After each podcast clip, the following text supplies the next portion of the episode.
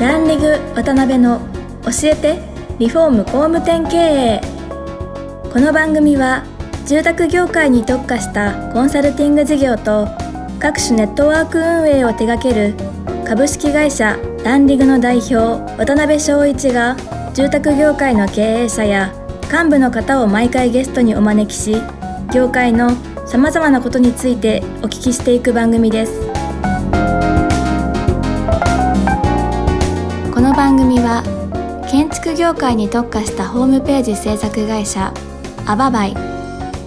リフォーム事業のためのネットワーク戦力。住宅会社のブランディングを支援するルームクリップ公認家づくりパートナーの提供でお送りします。工務店の社長も多様性の時代へ。熱海温泉型情熱親分型コンサル型。YouTube でちゃう型 SNS 長文語り型 AI 気になる型すぐセミナー開いちゃう型。いろんなタイプがあるけれどアババイが目指すのは一つ。みんなを高鳴るコンバージョンへ。偏見だと人は言うかもしれない。そして実際偏見かもしれない。でも聞いてください。私たちは諦めない。工務店集客のプロフェッショナルアババイ。えー、皆さんこんにちは。今週も始まりました。ランディング渡辺の教えてリフォーム工務店経営パーソナリティの渡辺翔一です。えー今回からですね、4週連続でご出演いただきますのは、株式会社 ATEC 代表の板坂社長です。よろしくお願いします。よろしくお願いいたしまはいす。えー板坂社長は1987年生まれ、えー長崎県出身、えー施工会社の家系に生まれ、幼少期より施工業界に触れられてきました。慶応義塾大学卒業後、新日鉄エンジニアリングに入社、3年間勤務された後、ハプティック、現グッドルーム株式会社に入社され、営業部長として売上を倍増させました。2015年にリノベーションをはじめ、ホテル、開発、運営などを手掛けるエイムズ株式会社を創業。ガイアの夜明けに取り上げられるなど、特徴的なビジネスモデルで、3年で5億円のえーリノベーション会社へ成長させ、2020年に売却。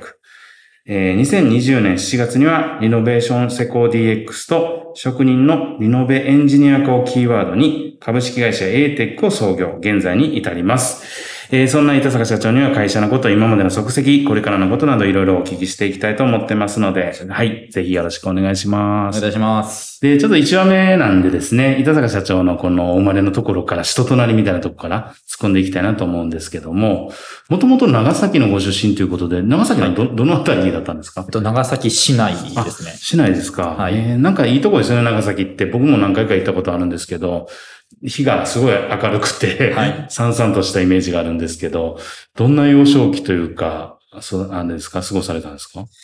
そうですね。はい。なんか僕が、まあ、生まれた町は、はい。まあ携帯の電波もなかなか入りづらいようなうん、小学校も歩いて30分ぐらいかかるような、遠いですね。坂の町って言われるぐらいなんで、まあ、山のなんか中腹ぐらいにあるところはい。に生まれまして、うん。で、自分の実家が、えっと、先ほどもご紹介あったんですけど、建築会社をやってまして、なるほど。えっと、1階が会社で、はい僕の実家はその上にありまして、まあ、常にこう職人さんとかが、うん。こう事務所を出入りする、うん。えーそんなこう、ちまあ、幼少期というか、はい。あーを過ごしてましたんで、うん。まあ、職人さんが結構身近にいるのが当たり前みたいな幼少期を過ごしてましたね。なるほどね。はい。で何人兄弟でいらっしゃるんですか？えっと、二人になります。はい、兄が一人いまして、今、うん。兄がついてるという感じですね。なるほどね。はい。なんか結構やっぱり授業やられてたっていうことで、厳しいご家庭だったんですか？いや、もうそこは父親は結構猛烈に働く結構昭和の人間でして、えーあんまり父親、会社下にあったんですけど、はい。家にあんまり帰ってこずに、うん。4時ぐらいに帰ってきて、また7時に仕事に行くみえたいな。ーよ夜中の4時ですか？まあその後は付き合いとか飲んで結構猛烈に働いてたなっていうのが印象としてありますね。なるほどね。はいどうなんですか？小中高とどんなことに熱中されってたんですか？板坂社長。自分はあのずっと部活でもバレーボールずっとやってたりしたんで、まあ、ずっと部活が中心だったんですけど、はいあの、恥ずかしい話は地元が結構荒れてまして、はい。えっと、いわゆるヤンキーが結構地元にいるような、はい。そういうところだったので、うんうんこのまま地元の中学校に行くとやばいなと思って、うん結構受験して勉強して、はい。あの中学受験をしたっていうのがあったんで、そうなんですね。はい。結構それ、部活しながら勉強で結構大変だったなって、こう、今ちょっと思い出しました。はい。え、それ荒れてるって、し荒れてる小学校が荒れてるんですか？あえっと、そうですね。僕らの地元の小学校と、はい。あともう一つの、あの、はあの、区域同じ小学校のガッチャンコでうん、地元の中学校構成されるんですけど、向こう側の小学校はめちゃくちゃ悪くて。小学生なのにタバコ吸ってるとか、すごいですね。なんか、ただ、中学校で一緒になって、はい悪くなるのは僕らの小学校の人たちが影響を受けて悪くなっちゃうんですよね。なるほど、なるほど。で、それ聞いてて、はい。小学校の時にすごい人が良かった先輩とかが、はいめちゃくちゃ悪くなってて、はいはいはこれ勉強してないかって。い。よかったですね、そっちの方向に。よかったです行けて。そうなんですすで、中学校、高校と育てられる中で、はい。実際どうですか？今につながる形で、もうその時からなんか自分で授業したいなとか、はい。そういうのってイメージあったんですか？めちゃくちゃやっぱありまして、えっと、中学校ぐらいの時には、自分で会社作りたいなっていう思いがやっぱ強かった。あ中学生でもうすでに。はい。なんかそれやっぱり父親の影響が大きくて、うんあの、父親が職人、防水の職人だったんですけど、はいそこから会社を作って、うんで、一回にまあ事務所が、本当にちっちゃな事務所だったんですけど、うんうんと隣の土地を父親が急に買って、はい。えーっと、で、まあ事務所の増床をしたんはい。ですね。はいはいはいなんかそういうのを小さい時なんか見ていて、うん。なんかこう、まあ、ま、周りにもこう、職人さんとかも増えて、なんか会社が大きくなる、成長する、みたいなものをこう、小さい時にまじまじと見てたのもあって、うん。単純にこう、会社経営って面白そうだなって思ったのがうん。中学校ぐらいでしたね。えー。はい。なんか自分でこう、自分の力でいろいろコントロールして、頑張ったら頑張るほど大きくなっていってっていうのを横で見られてて、はい。あそういうのに憧れたみたいな感じなんですかね。そうですね。会社経営に憧れてはいたんですけど、うん建築業界は嫌だなって思ってました。それな、なぜだったんですか？えっと、いや、多分父親を見ていて、うんえっと、まあ、単純にイメージとして建築業界ってかっこ悪いとか、うんダサいって、もう勝手に思ってました 3K とかね、言われてますよね。うなん、で、きあの起業はしたかったんですけど、うんあの、全然、まあ今、この業界ど真ん中にいるんですけど、全く考えてなかったあっところが、そうなんですね。はい。えーありましたどうなんですかね当時、まあもちろんお忙しくてあんまりね、コミュニケーションされなかったかもしれないですけど、今につながる、なんかこう、印象に残ってる言葉とか、はい。これ教えといてくれてよかったなとか、はい。なんかそういうのってありますか？そうですね。うんえっと、なんか父親がこう、よく言ってたのは、とにかくまあ人に感謝をしろとか、うん。まあ頭を下げろみたいなことを、うん。結構小学生、中学生から言ってまして、あ、そうなんですね。はい。あ、の、それは、まあ自分の父親大学1年生の時に亡くなってしまったんですけど、うん。それやっぱ今でも覚えていて、うん。まあ、お客様に接するとき、その気持ちはやっぱり、自分を作った印象深い言葉だなとはやっぱり思ってますね。なるほどね。あ、えっと、お亡くなりになったのは中学校1年あ、大学1年生の時ですね。あそうなんですね。はい。そう、会社はどうされたの？あの、お兄様が継がれたんですか？あそうなんですね。自分の兄が、その、大学卒業してすぐ継いで、うん、はい、っていう形になります。はなるほどね。い。で、実際高校まで長崎におられて、はい。でも、やっぱり外に出ようとは思われてたんですか？そうですね。起業をやっぱりしたいっていう思いがありまして、うん考え浅かったんですけど、起業するなら東京だとか、うんうんうんうん えっと、起業家を多く輩出してるところに行こうとかっていう、結構浅い考えで、いやいや東京に来て、浅くて慶応義塾入れたらすごい、もうすごいですね。いや、もう、割とあんまり考えずに、うん慶応の小学部に行こうって決めて、えー行ったっていうのがありますね。なるほどね。はい。4年間どうでしたか？やっぱ慶応、結構ね、やっぱり、はい。いろいろ起業される方とかね、多いと思うんですけど。あのー、実際にこ、こう大学の経験が自分の今この業界に来たっていうのにつながってる部分があるんですけど、はい。まあ、起業したいなと思って、うんうんうんと入学式こう過ごして、そうするとこう新刊がこうあっていろいろ誘われるじゃないですか。うんで、まあ、テニスサークルだなんだみたいな、よくありがちなこう勧誘を受けて、はいまあ、あの、やっぱり、あの、テニス入っちゃったんですよね。うん。入っちゃったっていう表現と違うんですけど、はいまあ、すぐ辞めてしまったんですけど、でも、はいずっと大学4年間ややってたのが、うんえっと、海の家を経営するっていへうサークルに入ってまして、はい。えっと、で、そのサークルはうん自分たちで海の家の土地を借りて、うん、で、僕で55年目だったんですけれど、はい先輩たちからあ、で建築もやるんですよ。はい。えっと、2ヶ月、3ヶ月ぐらい、えっと、あの、鉄骨を組み上げてうん、整地して、で、自分たちでホームセンター行って材料買って、えー、みたいなことをやって、うんマンパワーで全部作っていくんですね。うん、で、7月、8月にそこで営業というか経営をして、はい。で、9月に解体をして、で、冬の期間は、その海の家の、まあ、ちょっと企画とかももちろんやるんですけど、はいスポンサー獲得のための、はい。えっ、と、その企画書とかうん、広報活動とかをやるみたいな形で、1年間ずっとトータルで活動してるんうです。ん。で、僕自身は、えっと、海の家の経営やりたかったので、はい。要は7、8月面白そうと思ってうん、えーそこに関わっていったんですけど、はい。一番面白かったのは建築の部分だったんですよね。自分たちでやっぱ作るっていうところがめちゃくちゃ面白くて、なるほど。はいそれが実際やっぱり今の僕のこの、えー、ATEC の創業だったりとか、うんこの業界に来たっていうのに繋がってるなってちょっと思い、めちゃくちゃ思ってますね。ね。ちょっとすいません。話ずるかもわからないんですけど、海の家って儲かるビジネスなんですか？あれは。えっと、は多分正面からやると儲からないと思ってまして、ですよね。リスクめちゃくちゃあるんで、うんえっと、大きいことあんま言えないんですけど、サークルなので、はい。あのーまあ、簡単に言うと人件費なんて合ってないようなものなんで、まあ、絶対儲かるんですよね。うん。なるほど、なるほど。はい。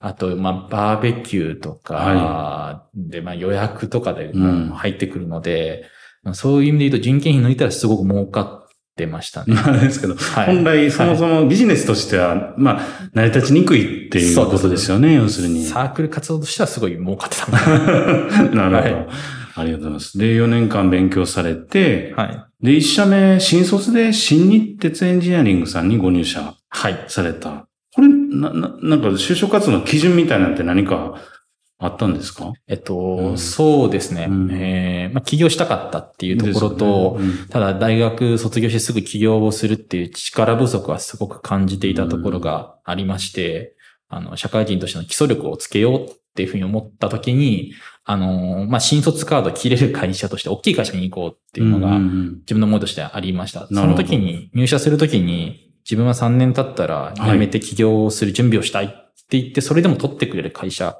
が何社かありまして、なるほど。そのうちの一社だったっていうところと、うんあと、今もこれは自分のこう、あの、根っこの部分で変わらないんですけど、やっぱ世の中変えたいとか、うん。えー業界変えたいとか、ちょっとこう青臭い部分を言った時に、うん。結構正面から受け止めてくれるような会社がいいなと思っていて、うん。新鉄ってこう、社用の中で戦ってる彼らって、まあ、青臭さも満点みたいなところがありまして、うん。まあそういう会社にすごく惹かれて、あの、入ったっていうのがありますね。あそういう結構熱い部分持たれた会社なんですね、新日鉄さん。そうですね。へえ、なるほど。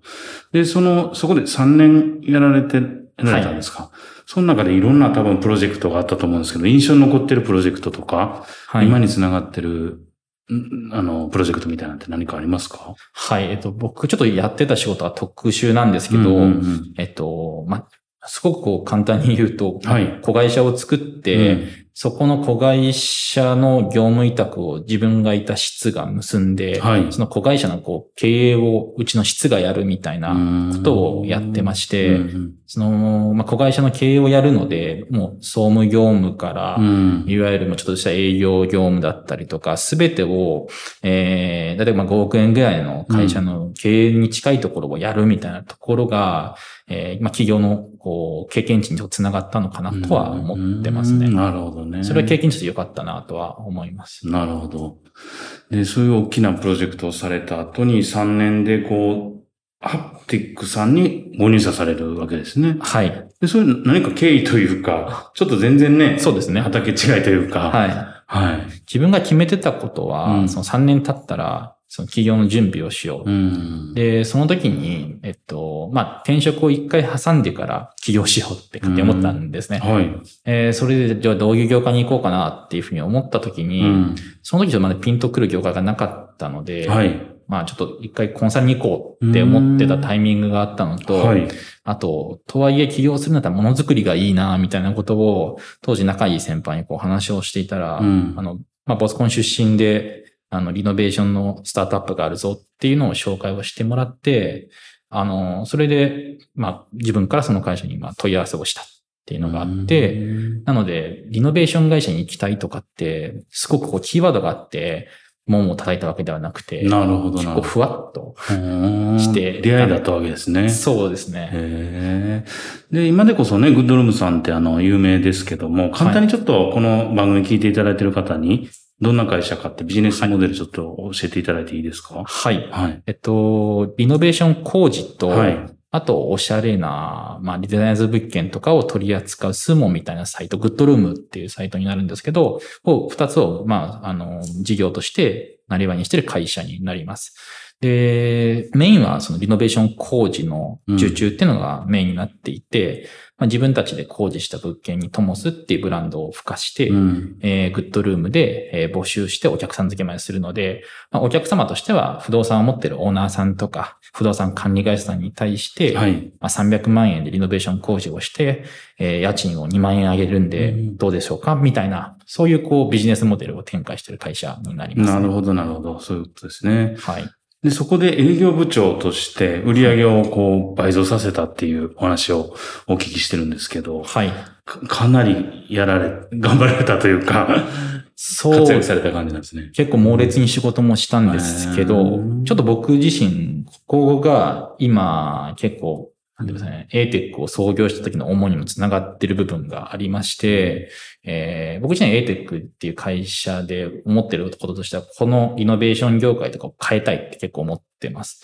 で、その、まあ、きっかけのワンオブ全部に、こう3ヶ月半年ぐらいで頑張ったら、僕が営業のトップになっちゃったっていうのが、あって、まあ、レベル低い人たちが、えーっと、結構業界の営業マンとしていて、うん。で工事のことをあんまり分かってない中でお客さんに売ってて、っていうのは結構どうなんだろうって当時思ったんです。今はちょっと分からないんですけど、うん。当時すごく、あのーまあまあまだスタートアップっていうのもあって、うん。えーどうなんだろうなっていう思いが非常にありました。なユーザーね、ファーストで立った時にっていうことですよね。わからないからとか、うん。まあ、おしゃれになるけど、その正しく作ってるのかどうかっていうと、話してる僕がもう、ちょっと正直わからずに売ってたっていうのは当時、多少やっぱあった部分。がありますよね。うん。はい。